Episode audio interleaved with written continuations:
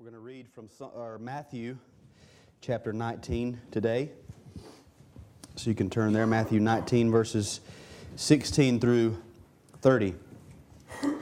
I was able this past week to worship with a, a church and uh, sing with them, and they sang those psalms.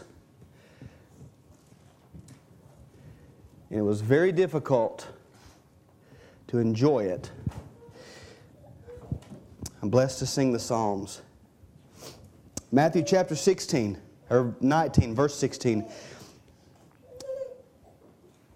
And behold, a man came up to him, saying, Teacher, what good deed must I do to have eternal life? And he said to him, Why do you ask me about what is good? There is only one who is good. If you would enter life, keep the commandments. He said to him, Which ones? And Jesus said, You shall not murder, you shall not commit adultery, you shall not steal, you shall not bear false witness, honor your father and mother, and you shall love your neighbor as yourself. The young man said to him, all these I have kept. What do I still lack?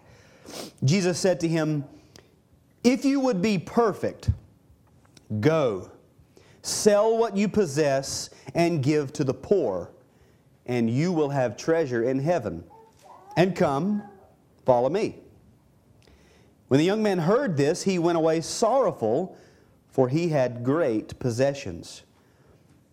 And Jesus said to his disciples, Truly I say to you, only with difficulty will a rich person enter the kingdom of heaven.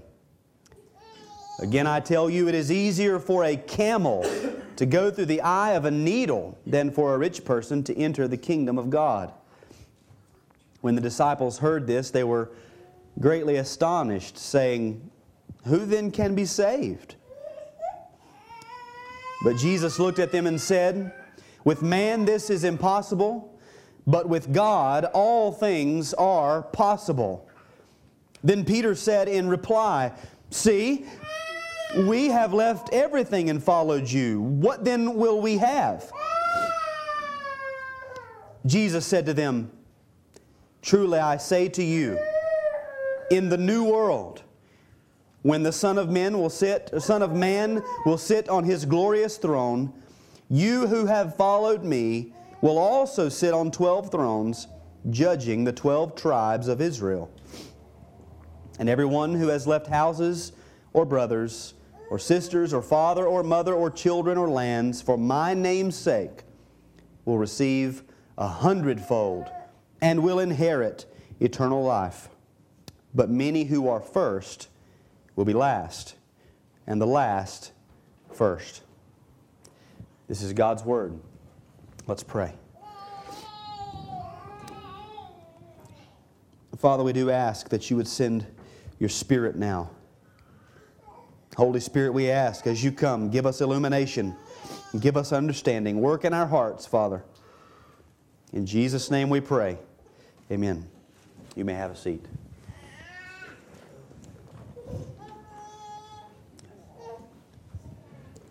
You want me to move that? All right.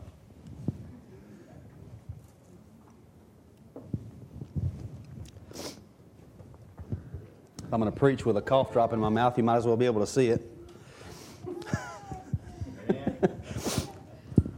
so, in, in, verses 16 through 30 of Matthew chapter 19, we have an entirely different picture than we've been seeing so far in this chapter. As we read, a man has come and he's seeking eternal life, but as we will see this week and maybe next week, he doesn't really yet understand the cost of eternal life. Now, leading into this section, as we read, and setting the scene is a question.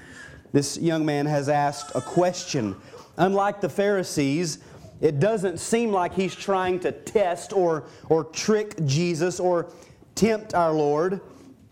He seems sincere. And so, before we get into the thick of the story, I want to analyze just the question because it's a very important question. And here's the question, and I want you to ask yourself this question What good deed must I do to have eternal life? Think about that. What good deed must I do to have eternal life? Now, hopefully, maybe as I read it aloud, you already realize the issues. You're already seeing the problem there, I hope. Because this, this is actually a very sad scene, one of the saddest scenes in all of Scripture.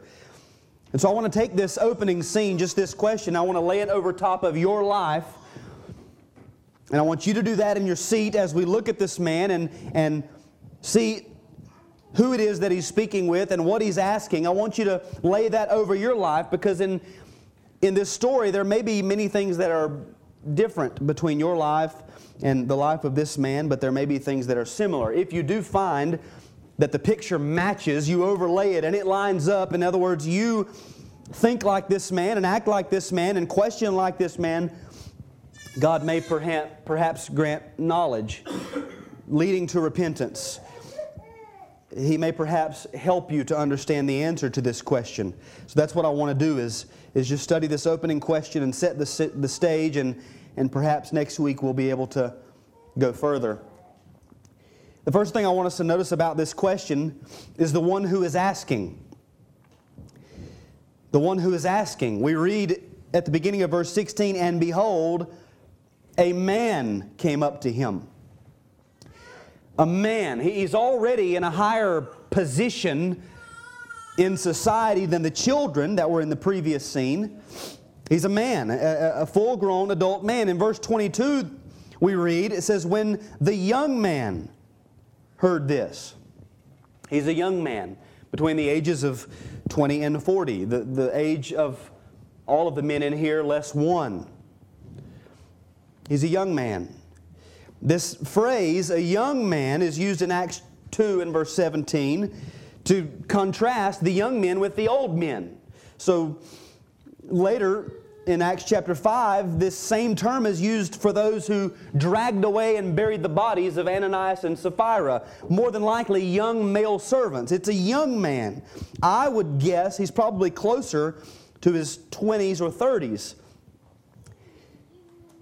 We also know that he's a rich man because in Luke chapter 18 and verse 23, Luke tells us he was extremely rich.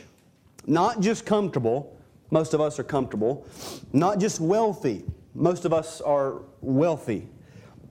Exceedingly rich. He was extremely rich. Mark in chapter 10 and verse 22, and here in Matthew 19 22, both tell us that he had great possessions. He has a lot of money and a lot of stuff. Exceedingly wealthy. And Luke 18, verse 18, also tells us that he is a ruler.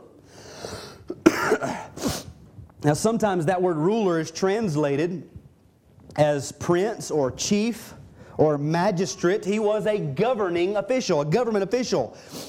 In Luke 12, verse 58, the same term is used for those to whom a court case is to be taken, a magistrate actually higher than a judge. A, a, case would be taken to a magistrate. The magistrate would decide the matter, and then it would be taken to the judge, and the judge would determine what the sentence would be. So he's higher than a judge. And so when we look at who is asking this question, we have a young man, probably between the ages of 20 and 40, who sat in a seat of authority in his community he was extremely wealthy and he was the owner of great possessions. Matthew Henry says it is probable that he had abilities beyond his years, else his youth would have debarred him from the magistracy. So uh, he's probably smart, probably well read, well studied, or else he wouldn't have had this job. He, he exceeded those who were his peers. Can you picture this man? Try to, try to imagine him first in his day, because that's what we're reading. And then picture this type of a man in our own society a young, accomplished, well known fi- financial tycoon with political power. That's this young man. And he came, Mark tells us, and he knelt before the Lord, which is, would have been uncommon. Again, he appears to be sincere in his question. He's not trying to test or trick. He appears sincere as he asks, What good deed must I do to have eternal life?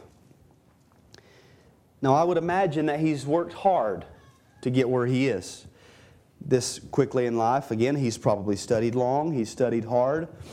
Perhaps maybe now he thinks that if he applies that same can do attitude to spiritual things, he might earn eternal life. The disciples did not rebuke him like they did the children. So the disciples, in their ignorance, see him as someone worthy of Christ's time. And again, maybe he thinks if I just apply myself, I've worked hard everywhere else, I can have eternal life. Maybe that's the answer he thinks he's going to receive. Or perhaps he sees his great career and his wealth and his, his stability, and he assumes that he might now top that off with eternal life. His place in life is secure. Maybe now he's thinking it's time to start considering the next world and the next life. Now, let me ask is that you? Is that how you think? Are the things of eternity just an afterthought, sort of a, a second issue? Those things concerning God and His Christ and eternity and sin and heaven and hell, do they occupy the primary place of, of prominence, of priority in your heart and in your mind? Or are those just sort of Sunday things? After Sunday, I really never think about God and His Christ, the exaltation of Christ and the worship of God, the, the leading of the Spirit, the, my sin and conviction of sin, where I might go after I die. I don't really think about that stuff other than on Sunday. Or maybe you're thinking, well, once I get my life planned out, my career, my marriage, my lifestyle, I've determined I'm not really going to shoot for upper middle class. I'll settle for middle class, so let's shoot for middle class. I'll get middle class down. I'll get my hobbies lined up. I'll get all my comforts. I'll get children out of the way. I'll get my retirement plan. And then I'll sit down in the, the, the metaphoric recliner only to then realize with a harumph that I have to get up and consider what might happen in the next life. Now I'll consider the issues of my eternal soul. Maybe you think now you'll squeeze the Lord in. Now you'll begin to study and, and give some, some thought to what He said in His Word. Now I'll try to start learning how to pray, that I've got everything in this life mapped out. I'm situated here. Now let's consider the next life. Well, I want to tell you that that won't work. That's, God doesn't deal in those terms. With Him, as I've said multiple times in weeks past, with God, it's all or nothing, it's first or none. He's not going to be penciled into a busy schedule, it won't work. He will be worshiped with priority and supremacy in majesty, with fear and trembling and trepidation, with awe and reverence or he's not there. He won't be there. He will not lend his presence to that. He gives his glory to no other. He doesn't lend it out that you might give it back later. He doesn't parcel it out to anything else. It's his. Or, again, you've accomplished a lot in life. You're fairly confident in your abilities by this point. You know friends who are who are dead, who are in the gutter, who are in jail, who are in rehab and then out, and you think, well, I haven't done that. I've, I've, I've done pretty well. Maybe with that same attitude, you might gain eternal life. I'll read just like in school. I'll read and I'll study and I'll, I'll search out the straight and narrow. I'll learn the ropes. I'll learn the lingo and the demeanor of a Christian, which is this. I'll learn that And you think that surely when God sees all of your work, He will say, Well done, my good and faithful, hardworking, pull yourself up by your bootstraps, entrepreneurial servant. You've done so great. It's not going to work. That, that won't work. That does not line up with what the Bible tells us about the living God. So I hope you're not like this man. I hope you don't think like this man. The second thing I want us to notice in this verse is who is being asked this question.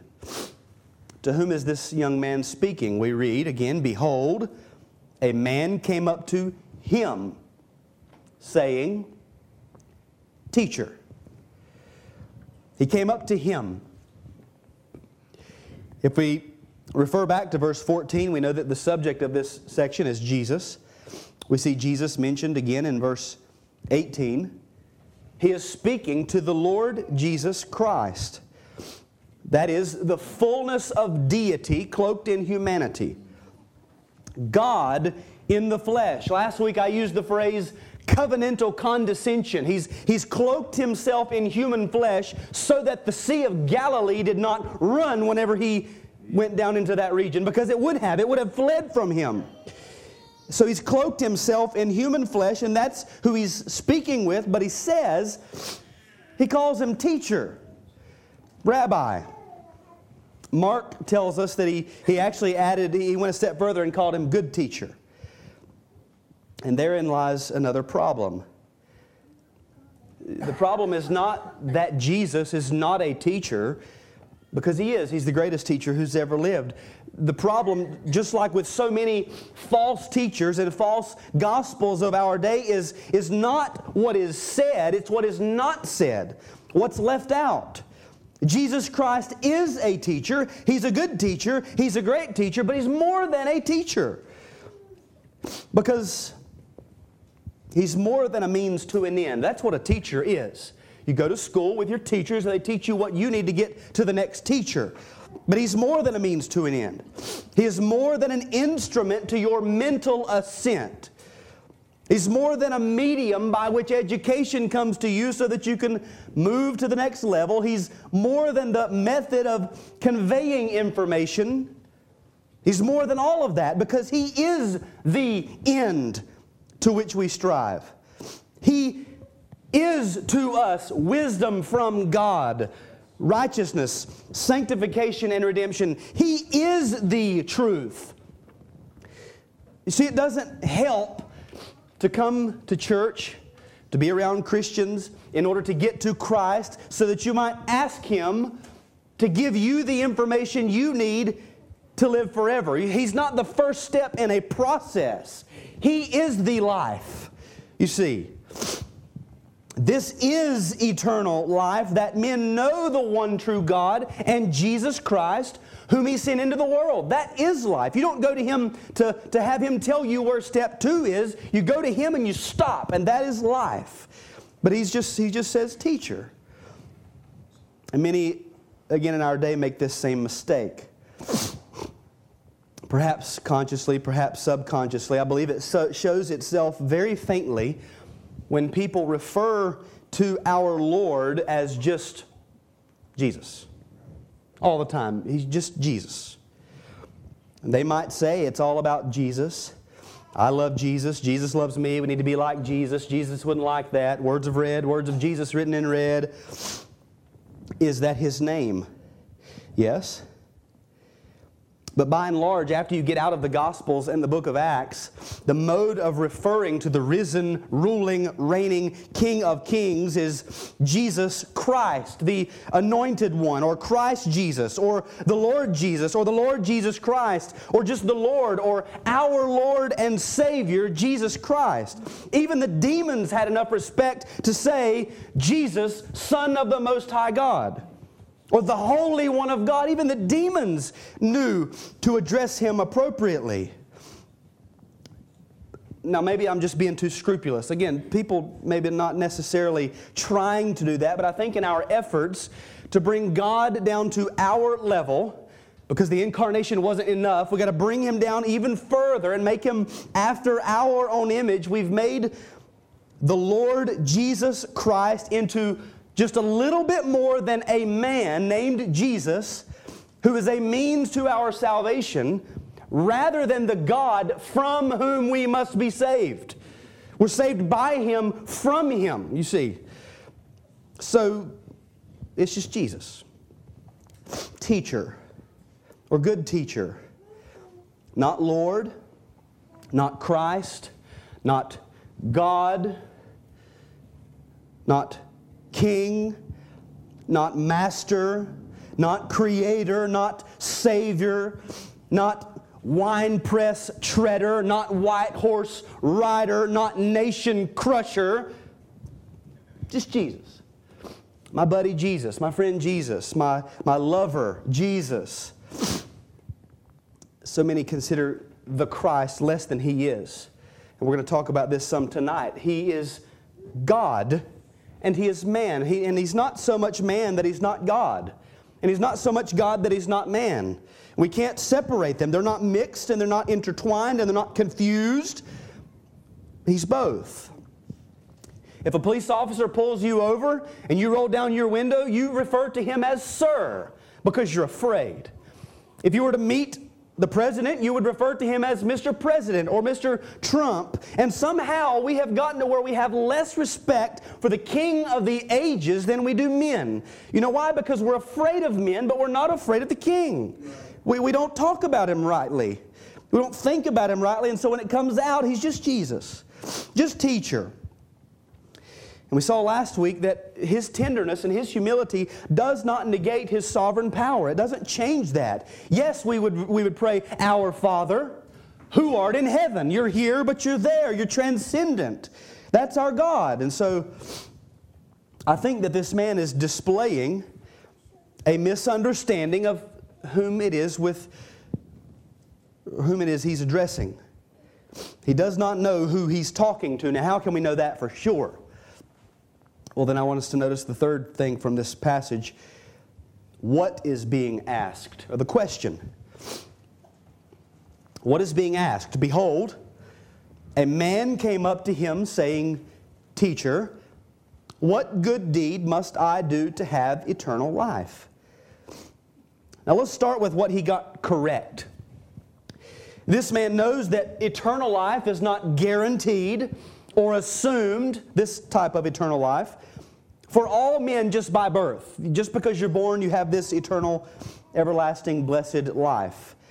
He knows that eternal life must be achieved or attained or acquired or granted or given. He, he knows he has to do something to get eternal life. He knows that in his present condition, he does not have that. He knows he needs it and he doesn't have it. In other words, what he got correct was I know I'm going to die, and if something doesn't change, that'll be it. That will be my demise. Eternal death, we would call it. I wonder if you realize that in a hundred years, every person in this room will be worm food. Every one of us, even the unborn infants in the womb, will be rotting in the grave in a hundred years. Your eternal destination will be settled by that time. For most of us, we, we might have 30 or 40 years, if that many. If that's not long. You know that as you get older, the days drag by and the years fly by. A hundred years will be gone. Well, we're all headed that way, and th- this is what he got right. He knew he was going to die, and he knew that he needed to get that settled, but that's where his that's where his correctness stops. Let's look at what he got wrong. First, he begins with the wrong subject. He says, Teacher, what good deed must I do? You see, he's thinking about himself. This is how I know that he doesn't really understand who it is he's speaking with because no one in the presence of God the Almighty, understanding anything, the, the reality of God the Almighty, walks up and turns the conversation to themselves. No one does that. Now, an appropriate question might be Can anything be done in my case, Lord? Is there any way that a man could have eternal life? No one in God's presence assumes everlasting life. They plead for mercy. They're hoping that there might be some mercy. They might ask, could it be possible for me? Or, or might there be someone who could fix my predicament? But they do not stroll up and begin to talk about themselves and wonder what they might do.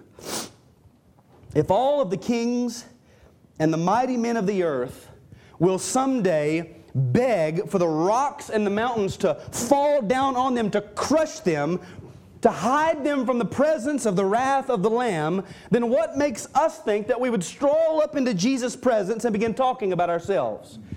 You don't. You won't do that. So he's got the wrong subject on his mind. He's thinking of himself. He's also got the wrong presupposition. He says, Teacher, what good deed must I do? He has presupposed, because he's thinking like a man, that there's something he must do, some payment that he might offer for eternal life. Uh, after all, nothing's free. He knows that as a wealthy man with great possessions. Nothing's free. I paid for everything else I've got. Surely I can pay for this. Surely good deeds will be rewarded. Surely a good deed wouldn't earn death, he's thinking. He's asking the wrong question based on the wrong presupposition. That there might be something he can do. Maybe you're still asking that same question. You think. Maybe you don't ask it explicitly, but in the back of your mind, you are motivated by this attitude what must I do? Go to church?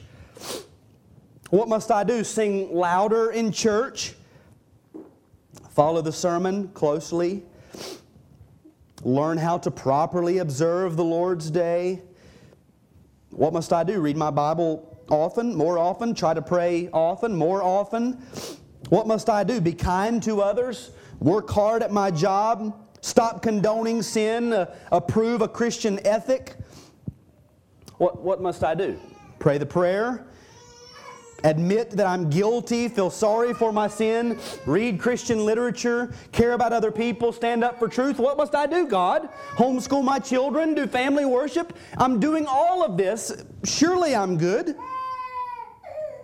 What must I do? I believe that on the last day there will be many people who will beg and plead this question.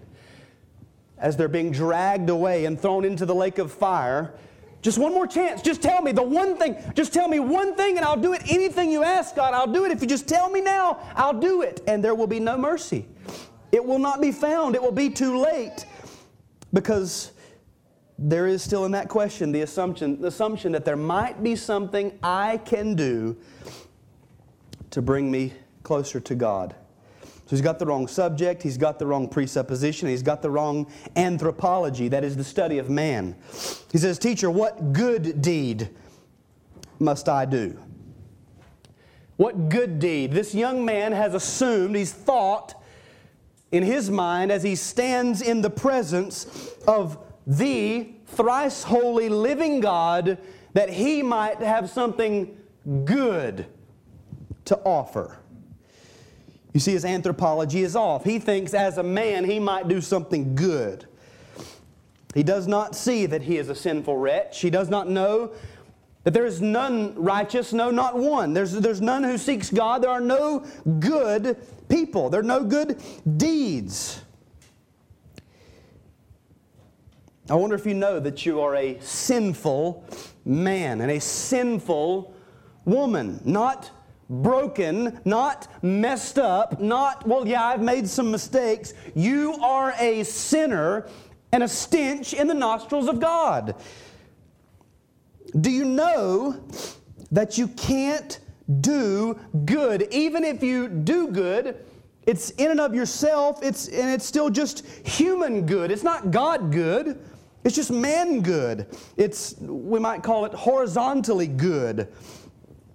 And I believe that even as Christians, very often we tend to think in the back of our minds that something I'm doing, this good deed I'm doing, is changing the way God feels about me, the way He sees me. We're driven by that. We have to mortify that As Christians, we have to understand my righteousness is not in me, it's in another. It's given, freely given, through faith. It's not me. He's got the wrong subject, the wrong presupposition, the wrong anthropology.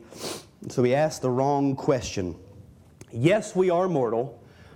Yes, eternal life is something that must be attained, but there is nothing you can do to earn it. It's beyond your grasp. Left to yourself, if this is the question that we have to all ask, what must I do? Will perish. There's no way that we can do anything to have eternal life. Now, because of the way this question is asked, it appears that this rich young ruler knew something of the history of man. He was probably Jewish. I mean, it says that he, he admitted to keeping the law, the first table of the law, or the second table of the law. He was probably a Jewish man. He more than likely was at least a little acquainted with the scriptures. And he probably knew how God had told Adam that you can eat of all of the trees of the garden except for the tree of the knowledge of good and evil. And in the day that you eat of it, you shall surely die.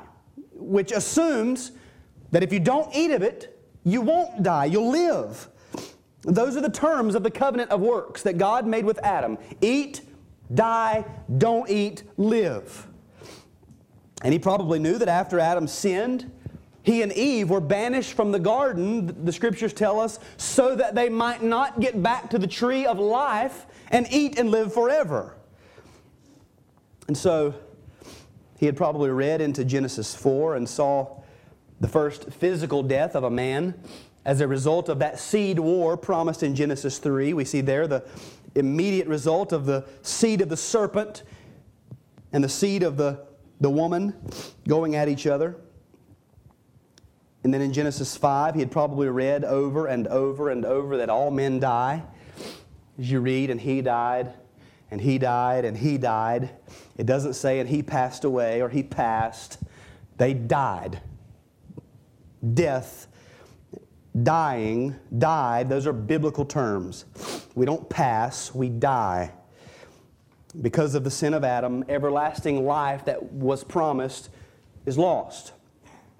And he had probably studied Daniel and read in Daniel chapter 12, verse 2 Many of those who sleep in the dust of the earth shall awake, some to everlasting life, and some to shame and everlasting contempt. And so he, he probably knew that there was an illusion in the prophecies of the Old Testament scriptures that some would live forever, that everlasting life was not gone forever, that there was still a faint hint that some might have it. And so this young man is approaching the Lord and asking, What will it take me to get back what was lost?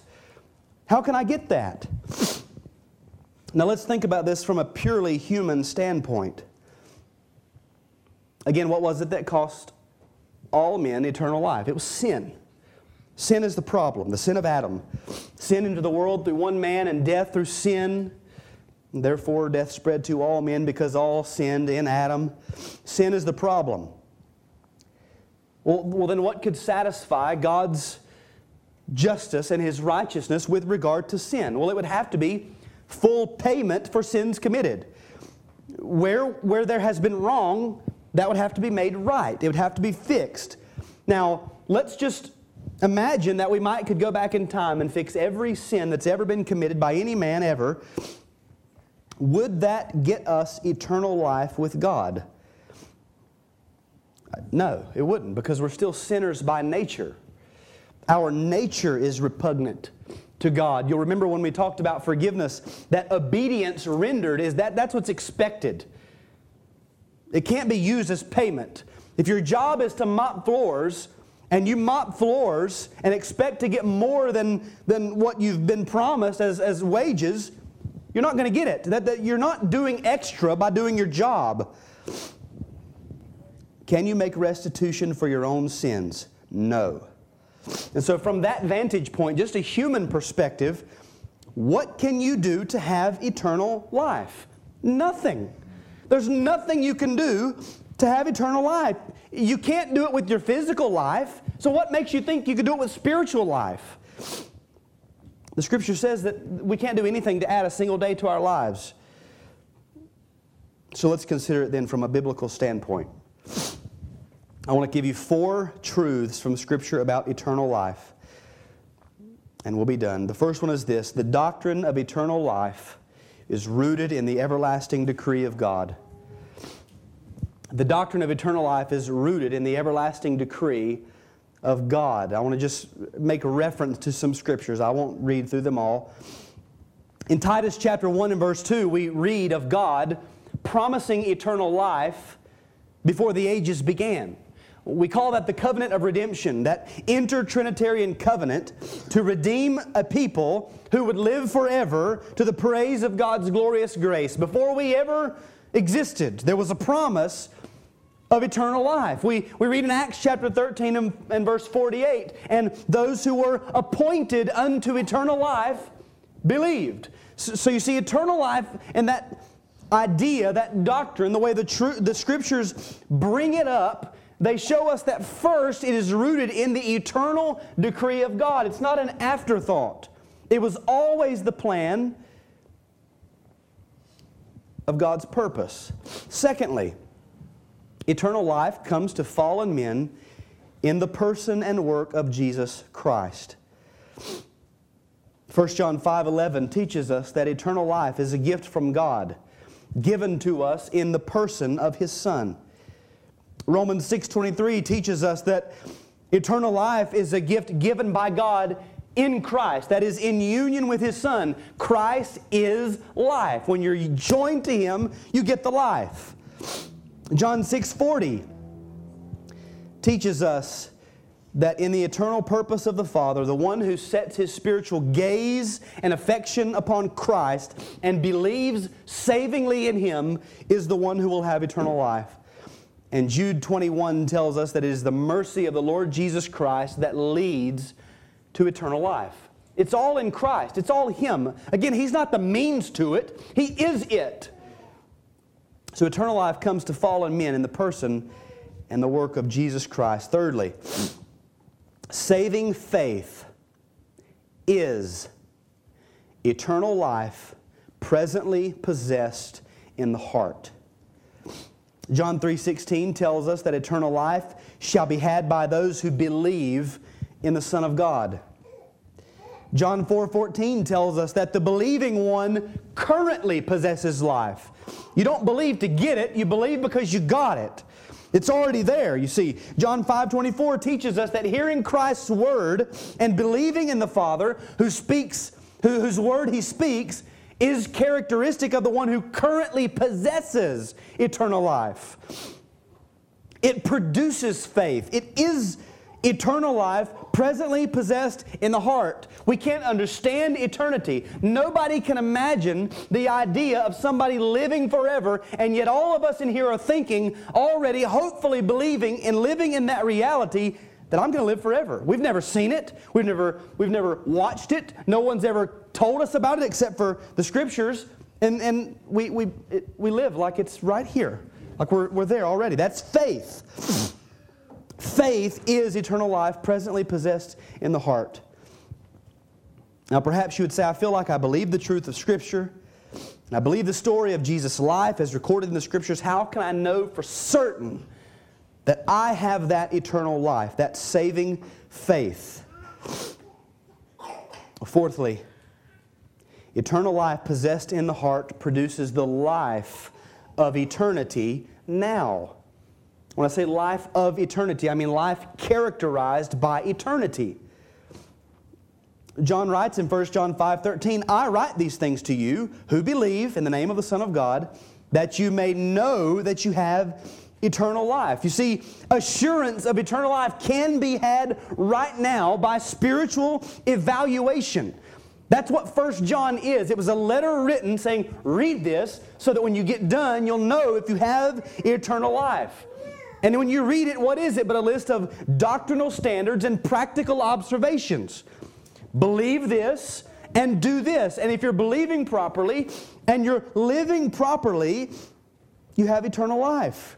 because that living properly is the life of eternity already being lived out. It's as if when we die, there will be no change. We'll just keep walking straight into the life we were already living in. Eternal life is possessed in the heart, and when it is, it produces the life of eternity, a life characterized by eternity. So, what can a man do to have eternal life? Nothing. What has God done so that men may have eternal life? Everything necessary.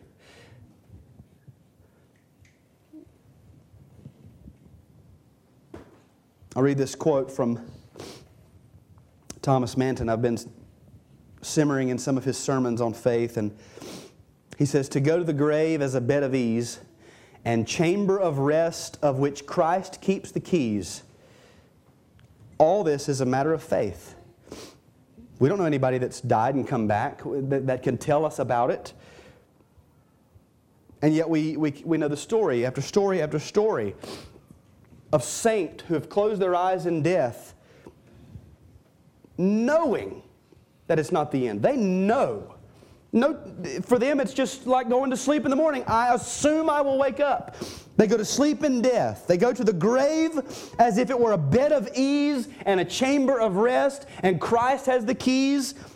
They know it, it just exists there in the heart. Jesus says, Whoever believes in me, though he die, yet shall he live. And everyone who lives and believes in me shall never die. That's evidence that there are two kinds of death there's physical death and there's spiritual death. And as believers, trusting in Christ for eternal life, we believe. I'm going to die physically, I know that, but when I do, that's just that it's sort of just passing through a door to go to the other side where I'll live forever. And Jesus asked in that reference, Do you believe? Do you believe? Is, is that in your heart? Is the unseen Christ substantiated in your heart? You've never seen him, you've never heard his voice, you don't know how tall he is. We can assume what color his hair is, but I don't recommend it. But you know he's there. You, you, you, you commune with him as a real person. That's faith. By that same faith, we come to the Lord's table and we fellowship with Him. We fellowship with the unseen Christ. We remember His death, we proclaim His death, because in His death we died, in His resurrection, death was defeated for us. Eternal life was won by the work of Christ. And so at the Lord's table, by faith, we fellowship with Him who is the resurrection and who is the life. So let's examine our hearts as the elements are distributed, and then we'll come to the table.